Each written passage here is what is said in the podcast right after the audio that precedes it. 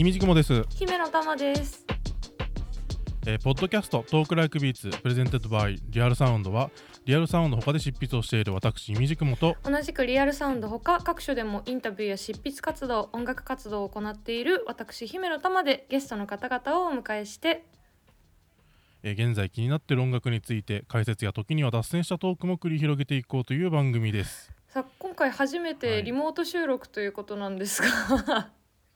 そうなんですよね。初めてっていうかその収録自体2回目ですよね。あ、そうでした。ね、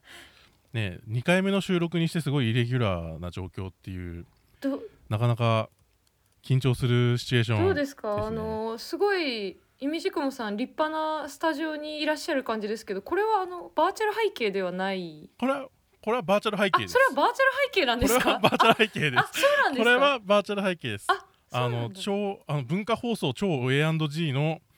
番組でよくあるスタジオのバーチャル背景、はい、ですよね。すごい家に住んでるなと思ってました、はい、いやそんなことはないですよ。私引っ越したばっかりで自宅のネット回線が安定してなくてですね、今実家に引き上げてきたんですが、両親は両親で引っ越し作業中で今日何かの音が入ってしまうんじゃないかっていうのがすごく不安です。まあそれもまたこうリモートならではのリアリティみたいな感じで許していただきたい。かつ今回はゲストの方と初対面という初対面、そうですよね。僕もお会いしたことはないのでもうやばいですよ。もう昨日の夜ぐらいからゲストお話するぞと思って、はい、この僕のライブラリーからはい、曲リストアップして聞いててやべえみたいな明日話しちゃうよみたいなぐらいのもう前回が豆腐ビーツだったからもうね古くから仲のいいゲストさんでしたが、もうこのなんというか荒波の中をなんとか乗り越えて楽しい全3回にしていきたいなと思っております。そうですね、ちょっと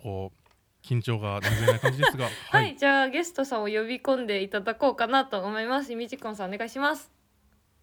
はい、それでは早速本日のゲストの方をお迎えしたいと思います。タク井上さんです。よろしくお願いいたします。お願いします。よろしくお願いします。どうもはじめまして。はじ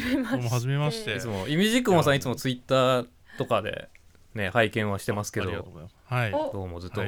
お話ししたかったんで、はい、いやもう今回、はい、いやもう本当に今日緊張しっぱなしなのでいやね、いろいろイレギュラーですからね、なんかもうすいません、はい、いやとんでもないです、いみじくもさんは、ライブラリの中から井上さんの曲を何曲か、聞かれて。そうですね、僕は本当に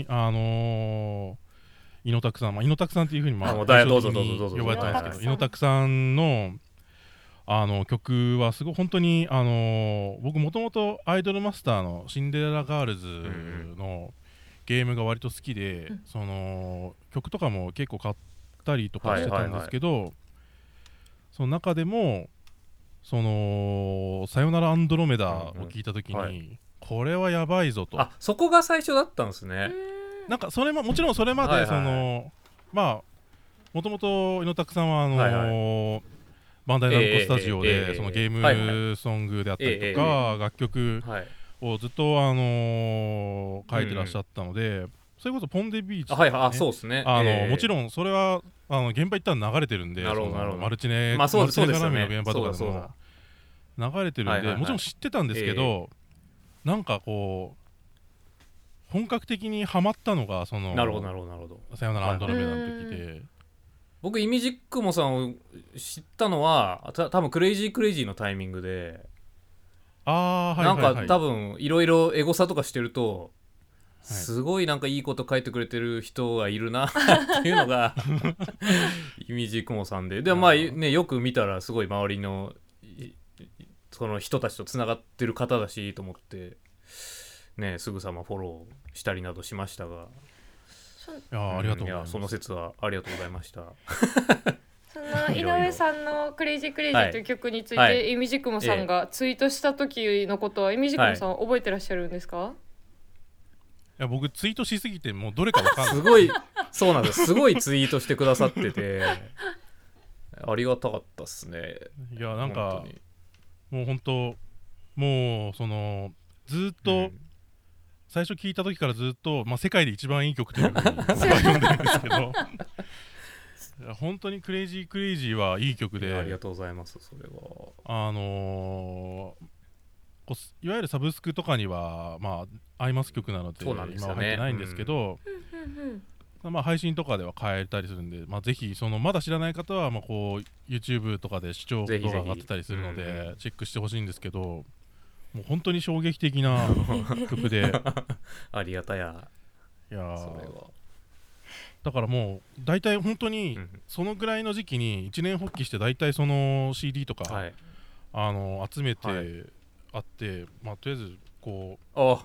現物が大体こうアイマス曲、ズームの画面にそのホテルムーンサイドとかレディオハッピーとか、ね、あと割とこう、はい、このシンデレラガールズの、はいはいはいはい、リミックス、あ、結構そのリミックス版入手しがたいやつですよね、それ。へー、なんかこの、うん、あんまりないっていうかデマ、はい、そんなに入手困難なやつですね。はいはい、そのフィフスライブの時の、うん、会場限定版だったんです。リミックス版があって、ここに入っている秘密のトワレっていう曲のミッドナイトラブリミックスっていうのもこれもう本当に、はい、すげえ曲だすげえ曲だみたいな感じで ありがとうございます。今回前編なんですが、タク井上さんにキャッチーで踊れるゲームソングの作り方というテーマで、お話をしていきたいので、実際にイミジクモさんがさっきもタイトル出てましたが、これについて聞きたいと選んだ曲をですね、テーマにぜひ井野拓さんご本人に曲を解説していただこうかなと思っております。はい、よろしくお願いいたします。いや、よろしくお願いします。みじくもさんも聞きたい曲尽きないと思うんですがちょっと どうしますか、どれからそうですね、いやもうじゃあもう名前出たのでクレイジークレイジーの話、はい、ぜひぜひ、はい、この曲自体はその、うん、アイドルマスターシンデレラガールズっていうコンテンツの、にのそのキャラクターというかアイドルの、うんうん、ユニットであるレイジーレイジーっていう2人組のユニットに書き下ろされた曲で、はい、このレイジーレイジーっていうユニット自体が割とこう人気なこう2人が揃ったユニットですよね。はい、そうでしたね。結構プレッシャーでしたね。はい、こう一ノ瀬四季と宮本フレデリカっていうキャラとかアイドルが2人いまして、うん、一ノ瀬四季なんかはこうアイドルマスターのシンデレラガールズって総選挙を毎年やってるんですけど、結構もうトップ10いつも常連みたいなすごい人気キャラで、ね、さっきもねちょうど結果がそうですよねそうそうちょうどね、総選挙の結果がさっき出てて、今ですか、たった先ほど出てましたね、はい、また3位とかになってましたよね、四季ちゃん確か、ね、本当にうわ本当にすごい人気だと思って、うんうんうん、でもウイルス関係ないからすごいいいですね、総選挙と。そうですよね、うん、ゲームとかは ねすごい、そっか今はいいですよね。で、まあ、その2人組にがそのゲームソシャゲっていうかそのスマホゲーム内のイベントがあって、そこの主題歌みたいな感じですよね。そうですね、まあ、その2人が歌っているという曲を書いてますね。はい、はい、うん、今回テーマが、はい、あ、ごめんなさい、はい、キャッチーで踊れるゲームソングなんですけど、うん、この、うんうん、ゲーム内でキャッチーでキャッチーなのはあれですけど、踊れるっていうのもすごく重要なことなんですか。はい、まあ確かにダンスという要素は一つ、ね、そのアイドルゲームなので、うんうん、ありはするんですけど、多分イミジクモさんの言ってる踊れるっていうのは、うんうん、割とクラブ文脈のみたいなところの話になってくるんですかね。そうですね、そのクレイジークレイジー、うん、要するにこうアイドル的な振り付けもそうなんですけど、うんはい、クレイジークレイジーがすごいのは、まあこれまでに井野拓さんとかが書いてきたデマス曲でもそういうのは結構あったんですけど、そのいわゆるこう EDM とかでよくあるドロップして、はい、そこで歌が入るんじゃなくてもうビートとそのリフだけで展開しちゃうみたいな、すごいそうですよね、そのいわゆるサビで歌わないっポップスみたいな構成になっていて、はいはいはいはい、サビで歌わない、あ、これやるんだみたいなアイドル曲なのにっていうやつっすよね。しかもその人気ユニットでプレッシャーがかかっている時にサビで歌わないポップスをやるといういや、まさにおっしゃる通りですね。もう すごい攻め方ですよねまあ、そうですよね、それはどういったなんかこう戦略みたいなものはあったんですか？それともこう感覚的にこっちの方がいいだろうという。まあ、特に戦略という感じでもなくて、それよりはなんか世界観的なところでなんか割と空間多い曲にしたいなっていう気持ちがあったんですよね。そのクレイジークレイジーに関しては空間で、そういう、はい、そういう意味であそこはドロップにしたのかなと思いますね。なんかあんまりこうなんだろう、説明っぽい曲にしたくなくて、まあ大体いつもどの曲もそうなんですけど、なんかこう聴いてる人がいろいろ逆に考えて受け取ってくれるような曲になったらいいなという気持ちで、まず隙間を多く作ろうと思ったのはありましたね、あれは。じゃあその空間っていうのは想像力の余白的な意味でって感じですかね。もうおっしゃる通りですね、その通り、はい。うん、割とこうそのこの2人のその関係性っていうのがその、はい、めちゃくちゃこう考察しがいがあるっていうところいろいろ難しいんですけど、そうですよね。うんうんうん、すごいめちゃくちゃそう、もう歌詞が出た時点でもう全員、はい、もうそのアイドルのオタクっていうか、まあ、プロデューサーたちがこうこの歌詞は一体どういう意味なのかみたいなことをものすごい妄想しすぎてしんどくなって疲弊していくっていう、ちょっと愉快な現象が起こってましたけどすげえやなんか歌詞に関してはすごくプロデューサーの方が考察されるっていう話をよく作曲家の方からもお伺いするんですけど、やっぱりそうなんですか？作詞に関してもすごくこう感想をいただくことが多いですか？多いですね、やっぱり、うん、特にアイドルマスターの曲はかなりこのユーザーの人も聞き込んだりとか、まあ、歌詞を読み込んだりとかしてくださるので、だいぶ書きがいがあるはあるんですけど、やっぱりちょっと怖い部分もあって、怖い、なんかなんだろう、こちらで自分の話なんですけど、あくまでなんかこっちであんまりなんだろうな、そのキャラに関してのことを例えば断定みたいなことをしちゃったりすると、やっぱりそれが全員が全員受け入れてもらえるわけではないなというのはあって、やっぱりユーザーも多いね、アイドルマスターという作品なのでっていうところもあって、割とこうまあクレイジークレイジーだけじゃなくて他の曲も割と自分の場合はそうなんですけど、なんかこう余白を残すというか、こう考えてもらう余地をどこかにやっぱり残しておかなきゃなというのは常にあって、はい、そこは割と大事にしてますね、常に。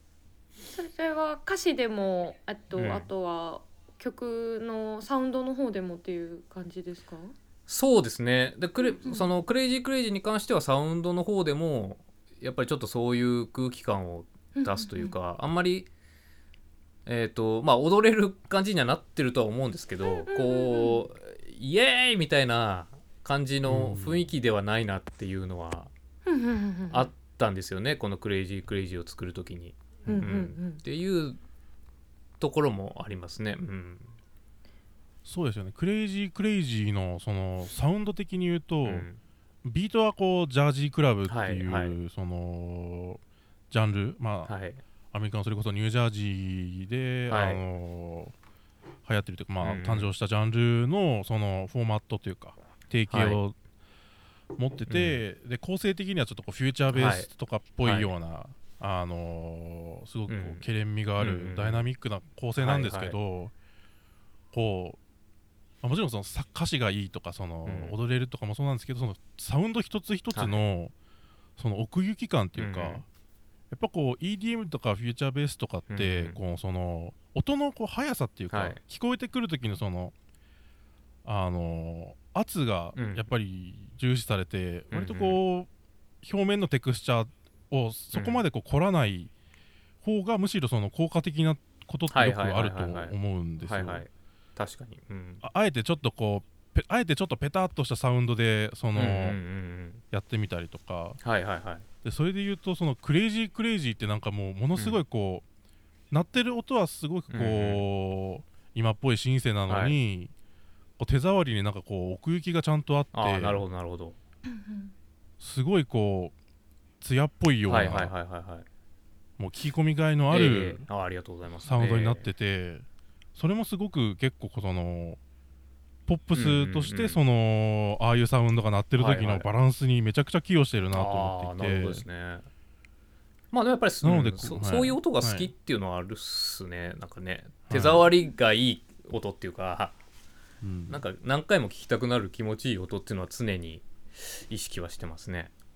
うん、今当時のいみじくもさんのツイートが見えたような気がしますもう一曲先ほど曲名出てましたけど、世界で一番いいあれさっきなんておっしゃってましたっけ、さよならアンドロメダの、あ、はいはいはい、世界で一番いいじゃなくてなんておっしゃってましたっけ、あ、なんだっけ、あ、クレイジークレイジーが世界でさよならアンドロメダはなんかこうもうあ、なんですかね、その沼落ちのきっかけみたいな沼落ちのきっかけいやもうイノタク沼みたいな、イノタク沼、いやイミジクモさんあれですよね、リアルサウンドでね記事も書いてくださって、あ、そうなんですよ、ね、ありがたいな、あれそのなんかライター始めたぐらいのタイミングでこうなんか企画出してくださいって言われて、まあ、何個か出してたんですけど、はい、いやとりあえずイノタクさん書かせてくださいよって言ったらなんかタイミング的に良かったんでしょうね、多分、はいはいはい、ダオコの仕事があったりとかしたタイミングだったのかな、それで、じゃあ行きましょうみたいな感じで書かせてもらえて、それは本当にで確かもちろんその、はい、クレイジークレイジーとかさよならアンドロメダの話もした気がします。いや本当ありがたいですわ。ちゃんとしっかりした考察書いてくださるんでありがたいですね。なんか本当にちゃんと音を聞いてくださってる、はい、うん、井上さん自身はどういったこう音楽的な趣味というかを経て今のお仕事に就かれてるんですか、はい、ああ趣味的には一番最初で言うと、うんうん、まあ母が中学校の音楽の先生だったんですよね、うん、なのでそれでなんか、はい、小さい頃からピアノとかをやってましたっていう、まあよくある感じのきっかけではあるんですけど、まあ、ピアノはすぐ飽きてやめちゃってでその後小学校高学年の時に X ジャパンを聴いてX ジャパン、はい、でギターを始めてロックに行ってって感じでしたね最初は。はい、ゲーム音楽に携わるようになったのは、あ、でもやっぱりゲームはなんだろう、その音楽とはちょっと別、気持ちとしては別ベクトルだったですけど、へ、はい、まあでもそのずっと好きでゲームもやっていつつという感じでしたね。これなんかやっぱり自分自身が表に立って演奏するのと、またこのアイドルの子たちに提供するのってこう気持ちというか、まあ多分仕事の感じも違うのかなと思うんですが、あ、まあ、確かにそうですね、バンドとかをやってるような時と、うんうん、まあ、作家してる時は、まあ、違う部分もありつつ、うんうん、でもなんか自分の場合あんまりそのなんだろう、作家の仕事に関しても割とやりたいことをやれている状況があるので、はい、あんまりなんだろう、作家だからといって一歩引いた立場というか一歩引いた目線にはならないように逆に気をつけている部分はありますね、はい、あ、じゃあイミジクモさんさよならアンドロメダももうそのイノタクサウンド満載な感じで沼に落ちたというイミジクモさんがそうですね、ありがたい、いやそうなんですよ、はい、さよならアンドロメダ割となんでさよならアンドロメダ最初こう、うん、気になったかっていうと、はい、僕森久保ののが好きなんです。ああ、なるキャラクターですね。そのシンデレラガールズの、はいうんはい、歌っているののちゃんが好きで、でそれで聞いたっていうのもあるんですけど、はいはい、で聞いてみたら、うん、これも割とちょっと BPM 的にはドラムベースっぽいぐらいの、はい、まさに結構速い感じで、はいうん、でだんだんこう曲が盛り上がっていってサビで速くなるのかなっていうかもう疾走感丸出しになるのかなと思ったら、はいはい、サビでハーフになる。そうですね。その BPM がハーフになって、はい、そのダッダッダッダッダッダッダッダッダッダッダッダッダッダッドッドッドッドみたいな。あ、なるほど。こうドッドッダッドッドッドッダッみたいな。そうですね。こう、うん絶対加速するだろうと見せかけてハーフに落としてっていうところで、はいはい、マジかマジかみたいになってこれは良すぎるみたいな。ありがとうございます。完全にオタクになってしまってありがとうございます、はい、なるほど。今回、もう一曲イミジクモさんが上げてくださってたんですが、事前に、サテライトラブという曲についても、はいはいはいはい、これはイミジクモさんなんで候補に？これは僕割とサテライトラブ、うん、もちろんサウンド的にも好きなんですけど、うん、サテライトラブ歌詞がすごく好きで、おー、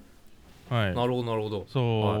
う、はい、サウンドのキャッチーさだけじゃなくて、はい、こう歌詞のキャッチーさっていうか、その嬉しいですね。それはめちゃくちゃいい歌詞だと思ってて、はいはいはい、あんまりあの曲の歌詞に言及してくれる人いないんですけど実は。あ、そうなんですか。でもあれめちゃくちゃ気に入ってて、なんか、はい、あの書いた後の手応えっていうか、あれはすごいあったんですよね。なんか、うん、ありがたいです。だからそれはだからイノタクさんの曲って割とこう、うん、宇宙モチーフが多いっていうか、うん、そうですね。それこそさよならアンドロメダもそうでしたけど、はいはい、そうですね、うん、これこう一番衝撃的だったのは、はい、その歌詞の中で、はいね、もうすぐ銀河系さ君の匂いがしてきたっていう風なラインがあって、はい、ありますね。あ、そこで五感の中で匂い出すんだみたいなあ、なるほどね。でも多分こう衛星とかそういうスケール感で言ったら視覚聴覚より嗅覚説得力あるかもみたいな、はいはい、あ、すごいそういう目の付けどころがねシャープですねさすがに。いやでもそういう感じでその、はいはいはい、その語り手っていうかその、うんうん、歌ってる、うん、歌ってその歌詞の語り手みたいな、うんものがこういわゆる人間みたいなスケールじゃないっていう時に、はいはい、こうスケール感の違いっていうものをこう、はい、うまくこう固有名詞とかメタファーでずっとこう描いてて、こう下手にこうなんかこう人間的な感情移入とかに落ち込まずにどこかスケール感がずっとでかいっていうのが本当貫かれていて、はいはいはいはいすごいありがたいやだな。それがすごくその作詞した時に井上さんご自身がこう、はい、ゲットした手応えみたいなのは、はい、どの部分に？なんかあの曲に関してはあんまりなんだろうテーマ性みたいなリクエストは最初はなくてまあそれも歌うキャラクターは決まってたんですけどその歌詞の内容をこうしてくださいみたいなのはあんまりなくて、へー、で、まあ、そういうなんか手放しの機会って実は作家を始めてから結構機会は少なくて、うんうんまあ、だいたい事前にテーマがあったりとかするんですけど、うんうん、なんか割とその時にドキドキしちゃってこれ書けるかな俺みたいな、あ、久々にじゃあバンドやってた時はじゃあこういう書き方してたけども、うんうんうん、こう一から歌詞を作るのできるかなと思ってるところで、まあ割とでそれはスクールガールストライカーズっていうそのスクエニさんのゲームに提供した曲だったんですけど、はいはい、まあ結果そこの世界観とのマッチングもできて、でまあ自分の中でもすごいこう、うん、好きなテーマでかけてっていうのもあったし、まあ単純にその出来上がった感触としてもすごく自分好みのものだったんで、うん、フリーの時そういう意味ですごい、はい、悩んじゃいますよね一番。そうですよねやっぱり、うん、なんか、うん、ゼロから考えるとなるとどういう、うん、0から1にする時ってどういう風に作られてるんですか？うんうん、その時は、まずは曲を書いて、はいはいはい、でその曲のなんかその曲を聴いてて見える風景みたいな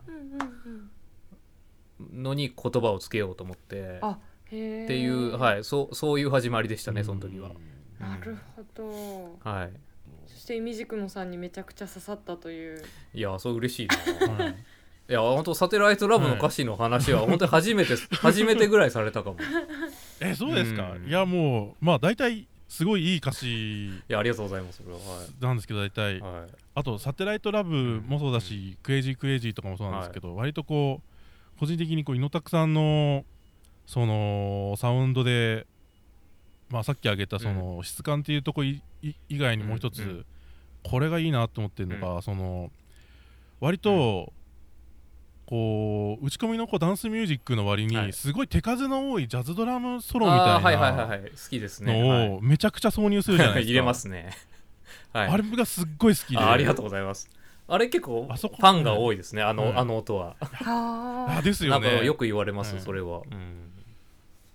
あれはそのもともとジャズがその、はい、好きとかいうことなんですかね。ジャズはすごい好きなんですけど、はい、でもなんか自分でプレイとかはできなくて、あでなんかジャズに対しての変な憧れみたいなものがあるんですよね、小さい頃から、はい、でだからその聞きかじりの表面的な真似はできたりとかするので、うんそういう意味でなんかジャズっぽい響きの音が好きだったり、ジャズドラムのフィルが好きだったりっていうところは、ありますね。だからそれもああいうフィルもやっぱりジャズっぽくていいなと思いながら入れてます、はい、すごいそのこうあそこだけこう、あれも言ってみればこうリズムのその、はいそのスクエアのグリッド感みたいなものから外れて結構ルーズにタッタッタッタってこう流れていったりする感じが、はい、あれがこうそのバチバチのダンスミュージックの中に入っているそのギャップ感、でもたまんねーみたいな、あんまりこうグリッドにピタッと合った曲好きじゃなくて自分は、なんかやっぱりこう多少グルーブしてるものが良いなというのが打ち込みの曲を作っててもいつもあるので、そのジャズドラムに限らずサンプリングのビートはやっぱりそういう意味で多少よれるので、サンプルによってそこは結構、ポイントかもしれないですね、自分の曲に関しては。じゃあやっぱりこうかっちり打ち込みで作るっていうよりは、はい、グルーブがあるっていうのがそのキャッチーさとか、はい、踊りやすいみたいなところにつながっているっていう、結果そうなのかもしれないですね。ああなるほど、結構生音とか多いですね、はい、かなり自分でギターベースも入れるし、そっか何でもできちゃう。あんまりカチッとこう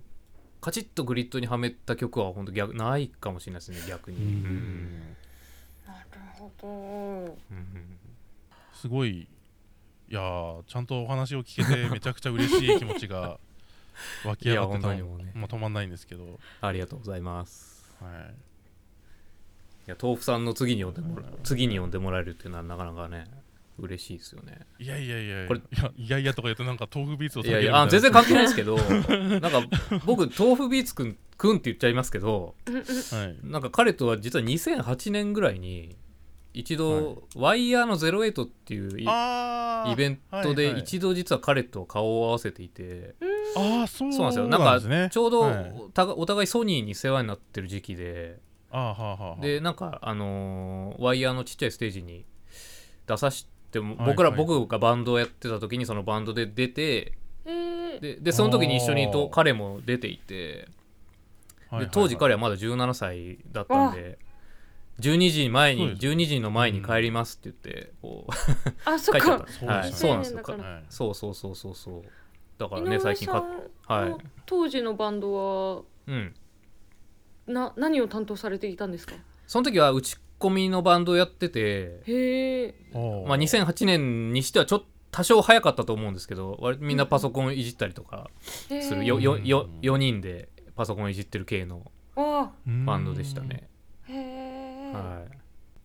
割とそれは音源とかリリースとかはあったんですか？しますします。あと Apple Banker っていうバンドなんですけど、はい、はいはいはい、それで数枚 CD が出てますね。うん、うん、はいはいはい。まあ今聞くとあ、若いなっていう感じがしますけど若いし、まあ、時代感もやっぱあるなと思いますが、はい、なんかメロの感じとかは全然変わってないですね。でもなんか最初に仕事をされたのが、うん、バンダイナムコスタジオ、はい、あ、そうですね、はい、でゲームの曲とかは書き始められた、はい、そうです。2009年9年入社ですね、はい、それはそのバンドの